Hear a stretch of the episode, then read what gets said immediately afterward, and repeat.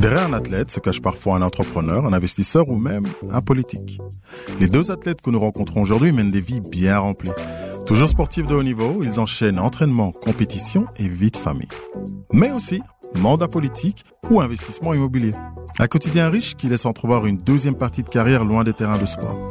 L'ébauche d'une nouvelle direction où notoriété et engagement ne sont pas absents. Thomas Meunier d'un côté, passionné de football et d'art, notre diable national a une sérieuse brique dans le ventre. Lindo a plusieurs casquettes, elle. Gardienne des Red Panthers et échevine de la jeunesse à Waterloo, c'est une jeune maman épanouie qui a de quoi nous inspirer. Moi, je suis Duc Chamba, ancien basketteur, aujourd'hui entrepreneur. Avec mon frère, nous avons créé Deuce, une société de production qui casse l'école archaïque du storytelling dans le monde du sport. Avec l'écho qui informe et inspire celles et ceux qui ont l'esprit d'entreprendre, on s'est associé pour plonger dans la dimension entrepreneuriale des sportifs. Au-delà des clichés, on se penche sur les enjeux du sport business. Notre premier invité, Ashling. Exactement, mais tu ah. peux m'appeler H. Je peux t'appeler H, merci, euh, direct. tu vas bien? Très bien. Ok. Et notre deuxième invité est Thomas Meunier. Salut Duke. Ça va? Très bien, et toi? Super. Magnifique. Et bien entendu, on est là avec notre acolyte de l'écho, Arnaud Martin. Salut Duke. Eschlingdor est gardienne de hockey sur gazon. C'est aussi une enfant du pays. Née à Waterloo, elle met ses premiers coups de stick dans l'équipe de la ville avant de passer pro. Elle défend aujourd'hui encore les cages du Waterloo Ducks, club qui a été plusieurs fois champion de Belgique. Eschlingdor joue également pour l'équipe nationale belge, les Red Panthers, une équipe qui a pris son essor cette dernière décennie. Elle a notamment participé aux Jeux Olympiques en 2012. Elle a également remporté la deuxième et la troisième place du championnat d'Europe en 2017 et 2021. Une montée en puissance que les hockeyeuses espèrent poursuivre cet été lors de la Coupe du Monde, puis en 2024 pour les prochains Jeux Olympiques de Paris. À l'autre bout de la table, un habitué des micros et des briefs d'après-match, Thomas Meunier. Le footballeur évolue depuis 2020 au poste d'arrière droit du Borussia Dortmund, un club allemand, après avoir passé 4 ans au Paris Saint-Germain et 5 ans au FC Bruges. En 2013, il intègre pour la première fois l'équipe nationale belge. Les Diables Rouges ont notamment joué les quarts de finale du championnat d'Europe 2016 et 2020, ainsi que la Ligue de l'UEFA à deux reprises. Difficile enfin d'oublier la Coupe du Monde 2018, où la Belgique effectuera le plus beau parcours de son histoire sur cette compétition. Si l'équipe conquiert la médaille de bronze lors du mondial, la prochaine Coupe du Monde 2022, qui se tiendra au Qatar, lui donnera peut-être la chance de prendre sa revanche. Il court après le ballon, elle se charge d'arrêter les balles. Au-delà de ce qui les sépare, tous deux s'engagent bien avant la fin de leur carrière sportive dans un processus de reconversion loin des terrains, du stick et du ballon. Ashling, remets-nous un petit peu dans un contexte actuel. Quelles sont tes activités? Comment est-ce que tu décrirais tes activités aujourd'hui? J'ai une partie euh, sportive, plus active. J'ai une partie euh, plus intellectuelle, plus posée euh, en politique. Et puis j'ai quand même une vie familiale chargée. Et toi Thomas, on en est où aujourd'hui? On connaît Thomas le footballeur. Mais ce qu'on voudrait un petit peu découvrir, c'est Thomas l'entrepreneur. En fait, se lancer dans l'entrepreneuriat est quelque chose que je vois comme une obligation, puisque en tant que footballeur professionnel ayant joué en Belgique, euh, en France, en Allemagne, ayant des revenus euh, assez confortables, je me dois d'investir l'argent qui servira plus tard, que ce soit à ma famille, à mes enfants, etc.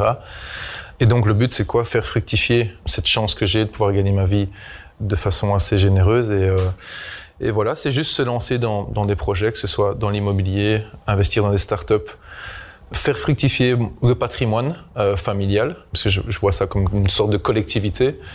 Puis par la suite, bon, je suis encore footballeur, donc euh, le but c'est aussi de jouer le plus longtemps possible pour ma passion qui est le football, et aussi pour le fait de, de pouvoir euh, nourrir encore un peu plus les différents projets que j'ai à côté du football. H, on a entendu de manière assez bien développé de la part de Thomas, sa vision entrepreneuriale. Parle-nous un petit peu alors toi. Ça fait maintenant euh, bientôt quatre ans que je suis devenue euh, échevine euh, à Waterloo. Donc j'ai été élue aux élections euh, de octobre 2018 et moi je m'occupe principalement de compétences sociales. Donc j'ai la petite enfance, la famille, la jeunesse, l'extrascolaire et les seniors. Donc Moi, du, du bas vers le haut, du haut vers le bas, comme vous voulez. Et donc non, moi, je suis rentrée un peu dans la politique. Euh, au début, on va pas se mentir, je pense pour euh, ramener des voix euh, à, à, la liste, mais j'avais quand même une envie un peu plus que juste être un beau nom sur une affiche. Et euh, donc j'ai demandé un petit peu euh, quelles étaient les attentes sur du long terme. C'est sûr que j'avais vraiment envie bah, d'être un peu plus impliquée dans la vie communale. Et donc j'ai eu la chance de directement être élue avec le nombre de voix et de directement être échevine. Euh, le gros test va être dans deux ans, voir si je serai réélue ou non. Après, euh, je suis pas politicienne, je suis vraiment super contente de pouvoir euh, être à cette échelle-là euh, pour commencer, car c'est très près des gens, très social, et, et c'est vraiment ça que j'adore. Ben revenons alors un petit peu sur ton premier amour, qui est le hockey. Comment est-ce que tu es tombée amoureuse du game? Deuxième amour. Je voulais jouer au foot, et mon papa était contre. Donc il m'a un peu vendu le truc, je te propose un autre sport, euh, ça se joue aussi sur un grand terrain, vert, 11 contre 11, euh, quelque chose de bien. Et donc je suis rentrée dans le hockey, euh, d'abord comme joueuse, comme tout le monde. Et puis chaque semaine, c'était quelqu'un d'autre qui allait au goal, et puis c'était à mon tour. Et en fait, j'ai adoré, et j'ai finalement quand même gagné parce que je peux jouer avec mes pieds, donc on a tous les deux eu ce qu'on voulait. et toi Thomas? Comment est-ce que tu es tombé amoureux du, football ou comme H, tu as d'abord eu un autre amour sur un autre sport? Non, non, moi, le, football, c'est une tradition familiale. Voilà, mon père a joué au football tous les dimanches. La sortie en famille, c'était euh, on va voir papa. Euh, même si parfois c'était pas très convaincant. Euh, il, a, quand même fallu suivre. Mais on passait sur des bonnes après-midi. Et finalement, bah, vers l'âge de 6-7 ans, enfin, j'ai moi-même demandé pour jouer au football parce que les copains d'école étaient déjà inscrits. Euh, qu'on se retrouvait la journée et le soir dans le club de, la commune à Saint-Aude. Et finalement, bah, enfin, j'ai plus jamais quitté ça. Après, j'ai eu d'autres amours sportifs. Euh, j'adore le tennis, le futsal, ping-pong, tout ce qui joue avec une balle en réalité. Euh, j'ai essayé plusieurs choses, mais rien ne m'a jamais autant convaincu que le football. Donc, ça a été toute ma vie et ça le sera toujours.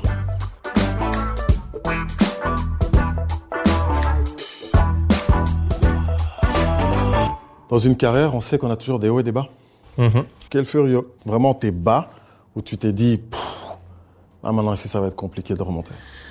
Je pense que la chance que j'ai, contrairement à des, à des joueurs que j'ai fréquentés, euh, qui ont été coéquipiers et qui sont coéquipiers, c'est que j'ai toujours ce feu en moi. si tu me prends la balle à l'entraînement, je te pourchasse comme si c'était vraiment le Graal. Et je sais que ça, c'est mon côté passionné qui m'a jamais quitté. Et bien sûr, il y a eu des tops où tout le monde parle de toi, de la notoriété, etc. La troisième place et la Belgique restera pour moi le souvenir ultime euh, de ma carrière de, footballeur professionnel. Et, euh, et, là, tu te dis, j'ai fait tout ce chemin et j'en suis arrivé là à représenter ma nation. Et ça, c'est vraiment l'apogée d'une carrière. Après, bien sûr, il y a des bas où, où tu es dans un club pendant six mois, tu es sur le banc, euh, ça va un peu moins bien. Tu trouves pas vraiment de solution malgré penser faire tout ce qu'il faut pour inverser la situation. Et je pense que là, il faut revenir aux basiques. Les enfants, la famille, jouer dans le jardin avec ses gosses, parler foot avec ses potes, aller faire un futsal même si c'est pas vraiment autorisé. Juste kiffer le foot comme tu le faisais avant d'être professionnel. Et là, tu sais que en fait, tu t'amuses comme si tu avais 12 ans et, que le football est toujours là en réalité et que c'est juste une mauvaise passe. en fait, c'est tellement vrai ce que tu dis. Moi, je me rappelle l'une des périodes les plus basses dans ma carrière. En fait, je prenais ma balle et donc je conduisais dans les rues de Bruxelles. Et quand je trouvais un terrain de basket avec des jeunes, j'allais jouer. Tu vois, juste de manière à vraiment récupérer un petit peu cet amour du game. Et toi, comment est-ce que tu as réussi à, garder ce feu? Quels sont les hauts et les bas que tu as rencontrés justement dans, dans, dans cette carrière?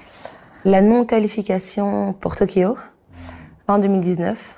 Ça a été euh, très très compliqué parce que je m'étais mis euh, les Jeux de Tokyo comme euh, fin de carrière internationale. C'était mon objectif, c'était mon objectif aussi euh, au niveau de mon boulot. Je voulais m'investir beaucoup plus, mais en fait, j'ai pas du tout fini avec le hockey. Après beaucoup de réflexions, euh, j'ai pris la décision de faire une pause carrière et d'avoir un enfant. Et en fait, c'est là maintenant que je pense que j'ai mon top. J'ai été au JO à Londres mais je suis pas du tout au même niveau qu'à Londres. Je suis vraiment meilleure qu'à Londres. Et là, c'est Paris, mais Paris avec euh, le sourire et l'envie, quoi. On t'attend hein, sur la scène. Mais en tant que sportif, comment ça s'est passé, ces pauses carrière, le doute? Est-ce que tu vas pouvoir revenir au plus haut niveau? Est-ce que tu as encore ta place en équipe nationale? Est-ce que c'est encore réellement ça? Mais C'était pas facile tous les jours. C'est vrai que j'ai essayé de pas euh, tout le temps suivre tous les résultats parce que j'avais envie d'être là-bas. Être enceinte n'a pas été la chose que j'ai adoré le plus parce que c'est mon corps a toujours été un corps de sportive où, euh, où je préparais euh, mon corps à la prochaine échéance, où euh, j'allais faire mon sport. Et là, on voit tout qui change et on fait plus attention juste à nous. J'ai repris sur le terrain six semaines après l'accouchement, donc j'étais toujours quand même un peu dans l'équipe, mais je faisais tout sauf la partie la plus chouette, les matchs. Donc voilà, c'était c'était bien d'être de retour.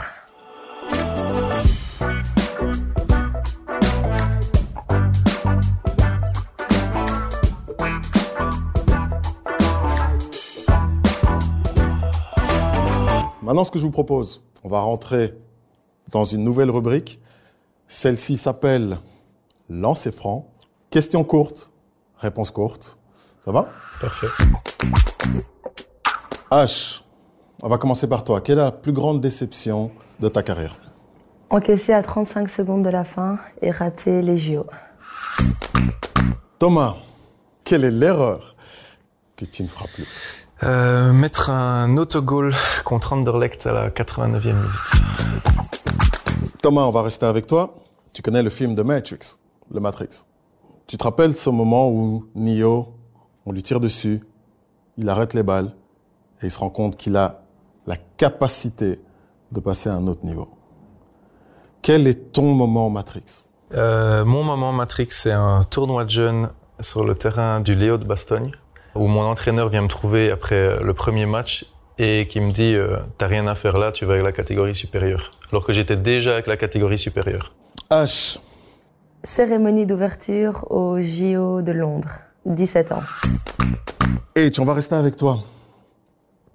Quel est le conseil que tu donnerais à Mini H il y a 15 ans? Go. T'as des questions courtes, réponses ah, courtes. Là, il n'y a pas plus court. Là, je crois qu'on a un record aujourd'hui. Là. je crois qu'on a un record. Juste y aller et détermination. En tant que sportif, on cherche toujours différentes sources d'inspiration. Euh, Thomas, quel est le sportif qui t'a inspiré le plus ou qui t'inspire en termes de carrière sportive, certes, mais surtout en termes de reconversion? Au niveau carrière sportive, je dirais que c'est toute euh, l'épopée brésilienne des années 2000, 2002, 2006. Ronaldinho, Ronaldo, Rivaldo, etc. Ça a été vraiment euh, mes exemples. Et par la suite, pour le reste de la carrière, j'ai pas vraiment de d'exemple phare, mais je pense que quelqu'un comme Cristiano Ronaldo euh, représente à la perfection l'homme qui a utilisé son image son argent et son talent ben, au service de son futur, tout simplement. H. Moi, j'étais beaucoup plus dans le tennis. Euh, inspiration, je prendrais plutôt les, les sœurs Williams, car il y a des moments où elles ont eu tout le monde avec elles. Elles ont dû gérer cette popularité-là, mais elles ont aussi des moments où beaucoup de critiques. Elles ont dû gérer ça aussi. Elles ont gardé une continuité que je trouve vraiment euh, impressionnante. Et au niveau euh, après carrière ou à côté, je prendrais toujours dans le tennis, mais je prendrais plutôt Federer parce que lui, il a utilisé justement sa popularité, sa notoriété pour les autres.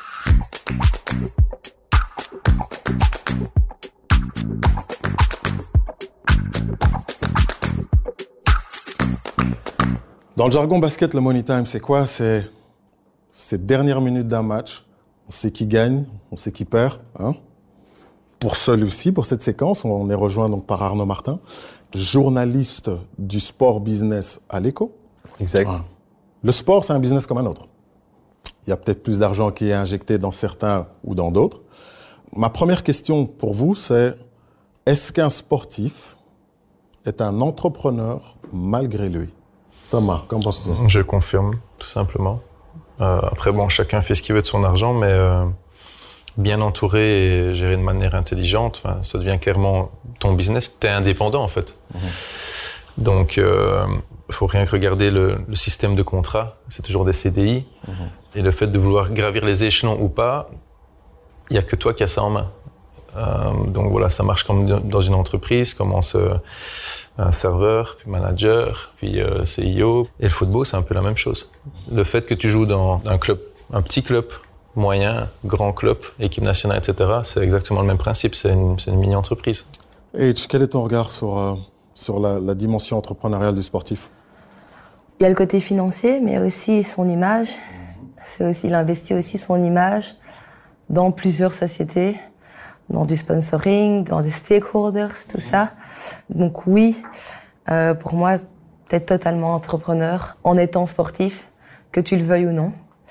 Mais quand tu es sportif, tu as des façons de travailler, tu as une détermination, une volonté qui fait que ça t'aide à progresser dans ton sport, mais donc dans ton job aussi. Et donc, c'est comme ça, je pense, qu'on investit le mieux. C'est en mettant tout son temps et toute son énergie. Comment est-ce qu'on pourrait alors quantifier l'impact d'un sportif? Est-ce que tu te présentes juste avec ta carte de sportif ou est-ce que tu dois être un petit peu plus affûté et plus préparer ton business plan ou cette approche-là? Je pense qu'il y a un peu des deux. Il y a certains endroits où ils se disent c'est bon, j'ai un sportif, ok, on accepte, on y va, go. Mais il y a des endroits où il faudra quand même montrer un peu plus, prouver un peu plus. Euh, c'est souvent là que les, les investissements deviennent les plus intéressants.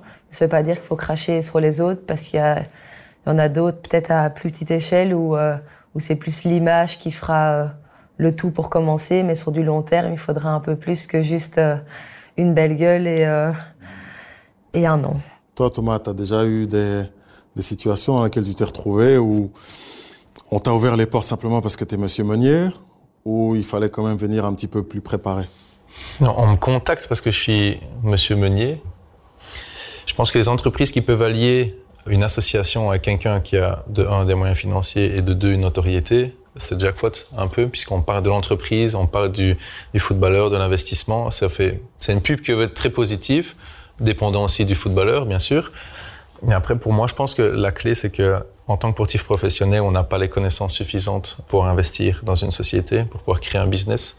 Et euh, c'est tout de juste être bien encadré et bien entouré mhm. euh, qui ferait la différence sur le long terme. Je pense pas qu'il y ait 5% euh, des footballeurs professionnels qui pourraient gérer de manière autonome et efficace une entreprise tout en ayant leur activité professionnelle sur le côté et en faisant justement en sorte que le développement soit toujours positif et croissant. Comment vous faites pour choisir justement parmi les propositions que vous recevez tous les deux. Est-ce que parfois il y a euh, euh, un choix qui est dicté par uniquement euh, l'aspect financier, ou bien vous savez que ça, ne marchera pas, Thomas peut-être Ça va premièrement au feeling, l'idée aussi du projet, les contacts qu'on a avec les personnes, les montants à investir. Est-ce que c'est risqué, pas risqué? Est-ce que c'est un placement un bon père de famille? Il y a plein de choses qui rentrent en, compte en fait. Donc c'est compliqué de prendre une décision à l'instant T dire oui ou non. ça se réfléchit, ça se calcule. Euh, même dire par exemple mon gestionnaire patrimonial, s'il me contacte, il me dit il y a un coup à faire, mais tu as 8 sur 10 euh, sur l'échec de risque. Je dis non. Euh, ok, les sommes sont importantes, mais ça m'intéresse pas de perdre de l'argent. Je préfère laisser stagner et qu'il y ait une progression super lente que de tenter des, all-in sur des trucs super intéressants, mais qui sont avant tout risqués. Et toi, Ashling, tu proposes par ton image pour des marques, etc. Comment est-ce que tu, choisis tes partenariats avec ces sponsors, ces partenaires? J'ai accepté récemment justement d'avoir euh, d'avoir un agent qui s'occupe un peu euh, de, de, toutes les demandes. Parce que euh, bah oui, je m'y connais pas du tout là-dedans et que c'est pas mon business, donc j'ai pas envie de de répondre à tout, que ce soit positivement ou négativement, mais j'ai juste pas pas le temps de faire ça. Et donc j'accepte vraiment les choses qui ont l'air d'être moi. euh, et pas des trucs qui sont faits, où je gagne beaucoup, euh, mais où je raconte euh, ce qu'on veut que je raconte. ok. vous avez aussi tous les deux comme point commun d'avoir des activités à côté du sport. C'est une manière pour vous de, de planifier votre reconversion. Comment est-ce que vous voyez votre vie une fois que le sport sera fini? Moi, à 100%. À 100%. le hockey, enfin, comme tout sport, n'est pas éternel et Et comme j'ai expliqué là tantôt, j'ai fait des études pour justement mon futur, mon après-carrière. Et là, j'ai la chance de déjà pouvoir combiner mon après-carrière pendant ma carrière. Et j'espère vraiment continuer à faire ça sur du beaucoup plus long terme. Et toi, Thomas? Euh, moi, J'aimerais utiliser mes connaissances et, euh, et, ma carrière footballistique pour le futur, bien sûr, parce que c'est quelque chose que je connais. Mais euh, j'avais euh, récemment dans l'idée de, de, devenir entraîneur. Je me suis engagé euh, pour les cours d'entraîneur via justement la fédération belge. Mais il n'y a pas longtemps, j'ai vraiment pris conscience que c'était pas quelque chose qui était pour moi, en fin de compte. J'ai été voir deux, trois matchs de D1 euh, ces dernières semaines et j'ai pris énormément de plaisir à juste être supporter, à regarder les matchs, à, à crier, à sauter. Euh, je supportais d'ailleurs durant ces matchs euh, l'équipe de Guillaume, le compagnon de, H. Et, euh, franchement, c'était juste un kiff. Ça faisait longtemps que je m'étais pas rendu compte qu'en réalité le, foot me prenait énormément de temps, que j'avais plus le temps de l'apprécier. Et, euh, voilà, en fait, devenir entraîneur, quand je vois ce qui se passe par exemple avec, euh, avec Vincent à, à Anderlecht, tu dois gérer les supporters, les joueurs, le club, la presse, les médias, la pression la journée, la pression que tu ramènes à la maison, t'arrêtes jamais de travailler, etc. Et, je pense que je me plains assez euh, autour de moi que je vois pas mes enfants, que, le foot ça prend du temps, c'est une activité professionnelle bien sûr, mais que je me vois pas faire ça encore 25 ans jusqu'à mes 60 ans et, euh, et, voilà ne pas participer hein, de manière un peu plus euh, euh, positive à, je dirais, à l'éducation et, et, au développement euh, ouais, de, de, notre famille et, et, de nos enfants. Et, donc du coup ça serait plutôt complètement ailleurs. Peut-être déjà un peu expliquer ce que tu fais dans l'art, si c'est vraiment un investissement d'un point de vue professionnel et peut-être aussi dans, dans l'immobilier. Les... Ouais, après l'immobilier est quelque chose que j'apprends à connaître et auquel je prends goût. Euh, franchement, c'est c'est juste top. C'est juste top. J'adore ça. Et voilà, d'où le fait que l'immobilier reste ma maintenant ma priorité numéro une par la suite. Euh, mais rester dans le football est aussi une priorité, mais de manière beaucoup plus euh, avec un certain recul.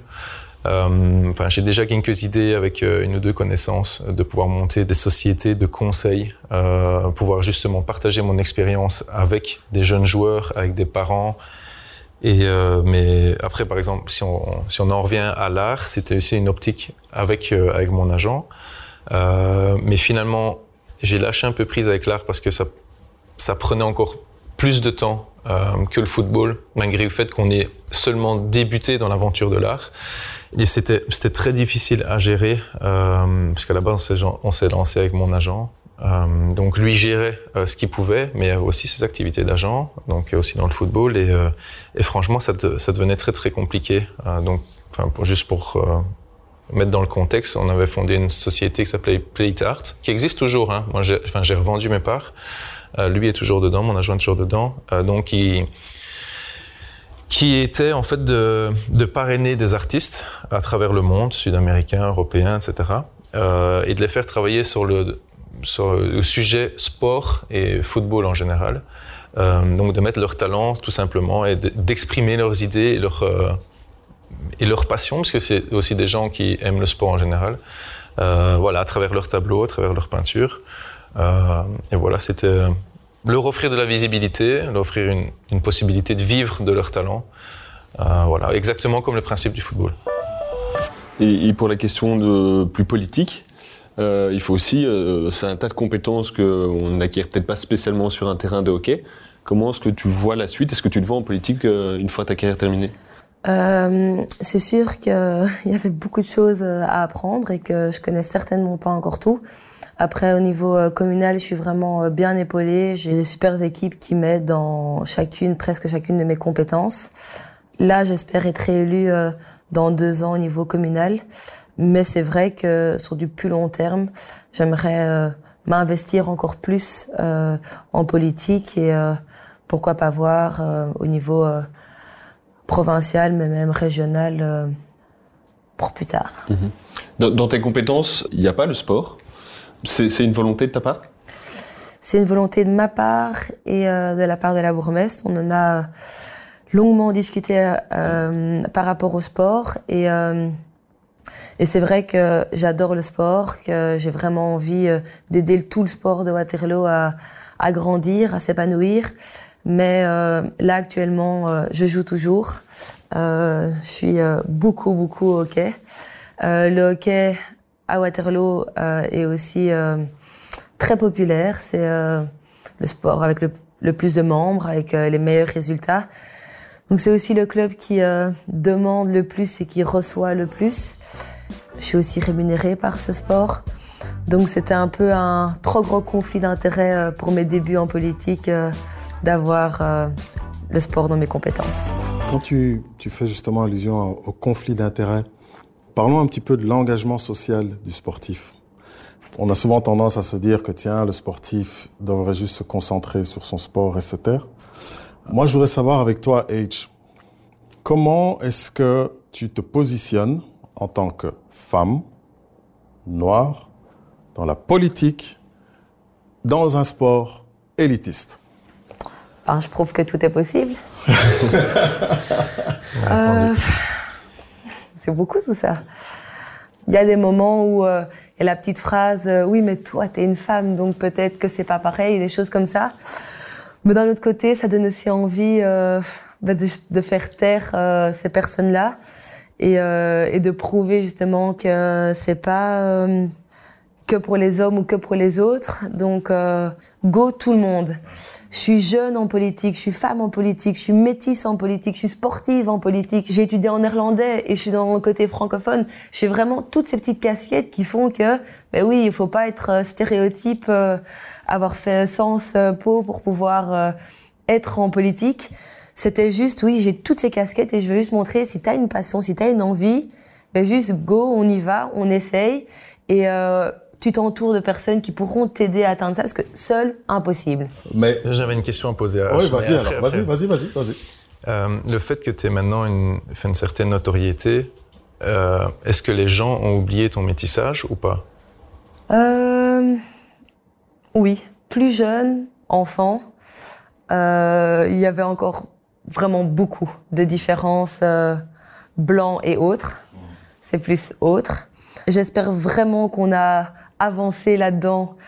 Mon fils n'est pas métis, mais euh, est quand même un mélange. Donc j'espère vraiment qu'on a avancé là-dedans.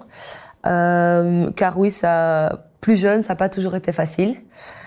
Euh, même le début dans le hockey où il y a vraiment que des blancs dans le hockey, c'était pas facile non plus. Je suis ravie qu'on ait maintenant trois métis dans l'équipe. Mais c'est sûr que là, on ne parle plus de ça.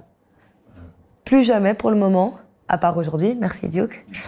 Là, on est plus euh, sur une phase euh, homme-femme où euh, j'ai aussi annoncé il n'y a pas si longtemps que ça que j'étais atteinte d'une maladie. Et donc là, c'est vraiment plus maladie sport. Au moins, la couleur est, est, en pause pour le moment. Écoute, espérons qu'elle reste en pause le plus longtemps possible. Hein Jusqu'au prochain scandale, probablement. On est d'accord.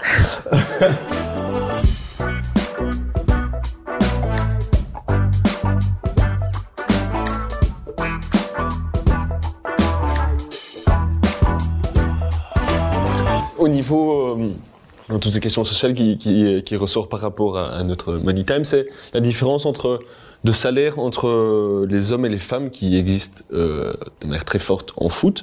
Euh, Est-ce que tu peux un peu expliquer comment ça se passe euh, au niveau du hockey, même au niveau de la différence entre les deux équipes euh, nationales? On gagne la même chose au niveau de l'équipe nationale. Ils ont gagné euh, un peu plus, et vraiment je dis un peu plus parce que j'en connais pas mal qui ont dit oui pour gagner ça, euh, ne dis pas que je gagne plus. L'année des JO, ils étaient au JO, on n'était pas au JO, ils s'entraînaient beaucoup plus on avait le même rythme d'entraînement, donc euh, normal. Et s'ils gagnaient toujours plus là maintenant, ben, je dirais toujours probablement normal aussi, vu leurs derniers résultats. Après, c'est plus au niveau euh, club où là, il y a vraiment un gouffre de différence, mais euh, malheureusement, tout ça est, est fort euh, géré par les médias. Ils passent de plus en plus à la télé, nous pas. Les sponsors, ben, ils ont plus de visibilité, visibilité pardon, euh, au niveau des hommes qu'ils n'ont pas chez nous. Donc, est-ce que je trouve ça normal? Non. Est-ce que je trouve ça choquant? Non plus. Euh, est-ce que j'aimerais gagner autant qu'eux Oui. Euh, et c'est à nous à avoir les mêmes résultats. Et euh, on pourra, je pense, demander plus, espérer plus, mais euh, vraiment, ça commence à s'équilibrer. Euh, c'est au niveau des sponsors où là, il y a une très grosse différence et c'est là où les garçons euh, arrivent à, avoir les plus gros budgets parce que c'est pas du tout une équipe nationale, c'est pas du tout en club. C'est pas avec ça qu'ils vivent, c'est plutôt que les sponsors euh, qui peuvent voir sur du long terme. Et là, on est plus euh, à survivre avec ce qu'on gagne qu'à vivre avec ce qu'on gagne. Il y a aussi des grandes différences entre les sports avec cette critique qui revient souvent que tout va vers le foot, au niveau de l'espace médiatique, au niveau des sponsors, au niveau des revenus. Thomas, toi qui vis dans, euh, ce sport peut-être plus privilégié par rapport aux, autres, comment tu perçois ça? Bah, Je pense que c'est tout simplement proportionnel. Il ne faut pas chercher midi à 14h ni en vouloir à qui que ce soit. Le football est le sport le plus populaire en Belgique, en Europe, au monde. Si des gens qui investissent dans le football veulent un retour au niveau marketing, visibilité commerciale, enfin, ou investir dans le sport, hormis peut-être la Formule 1, qui est quelque chose un peu, un peu plus particulier.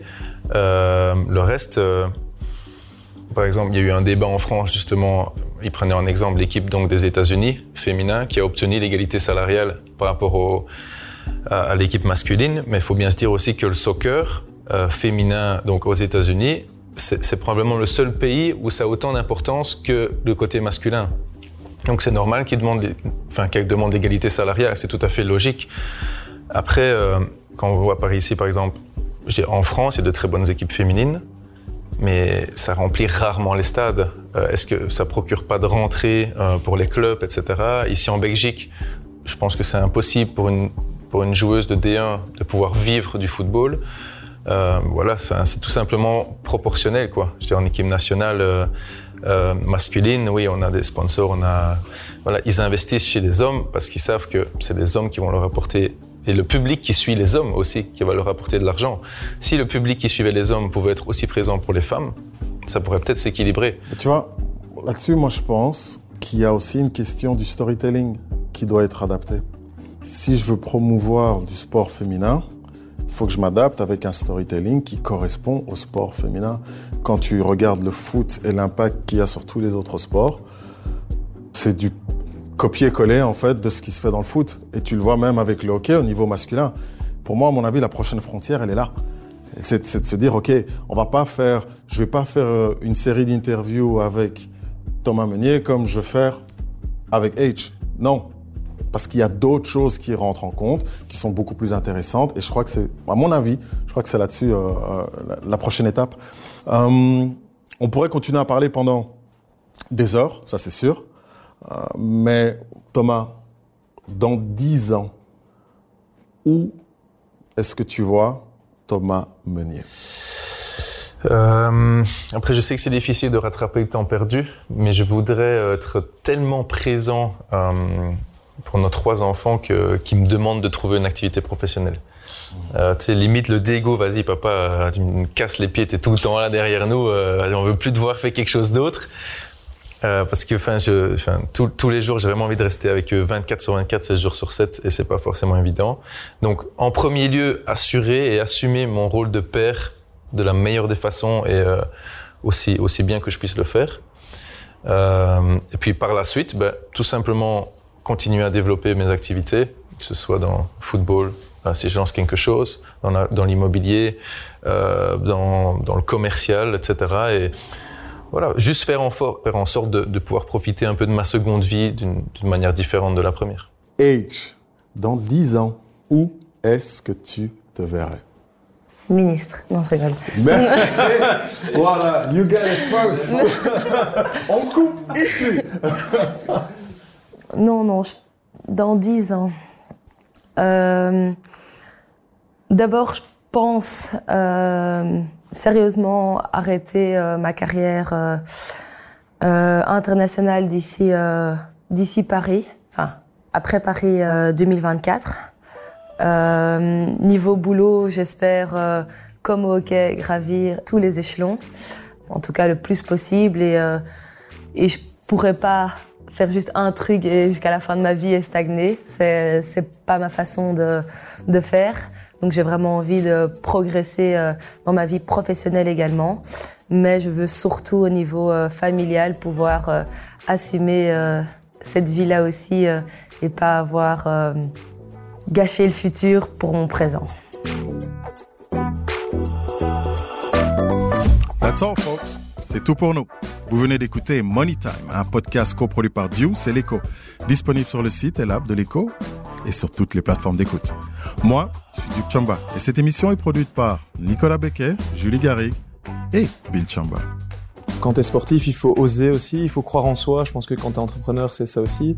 J'utilise souvent cette phrase de dire le sport de haut niveau, c'est entreprendre et entreprendre, c'est du sport de haut niveau. Dans l'épisode suivant, nous vous donnons rendez-vous avec Dominique Monami, ex-joueuse de tennis devenue consultante, et Simon Gougnard, médaillé d'or olympique avec les hockeyeurs des Red Lions.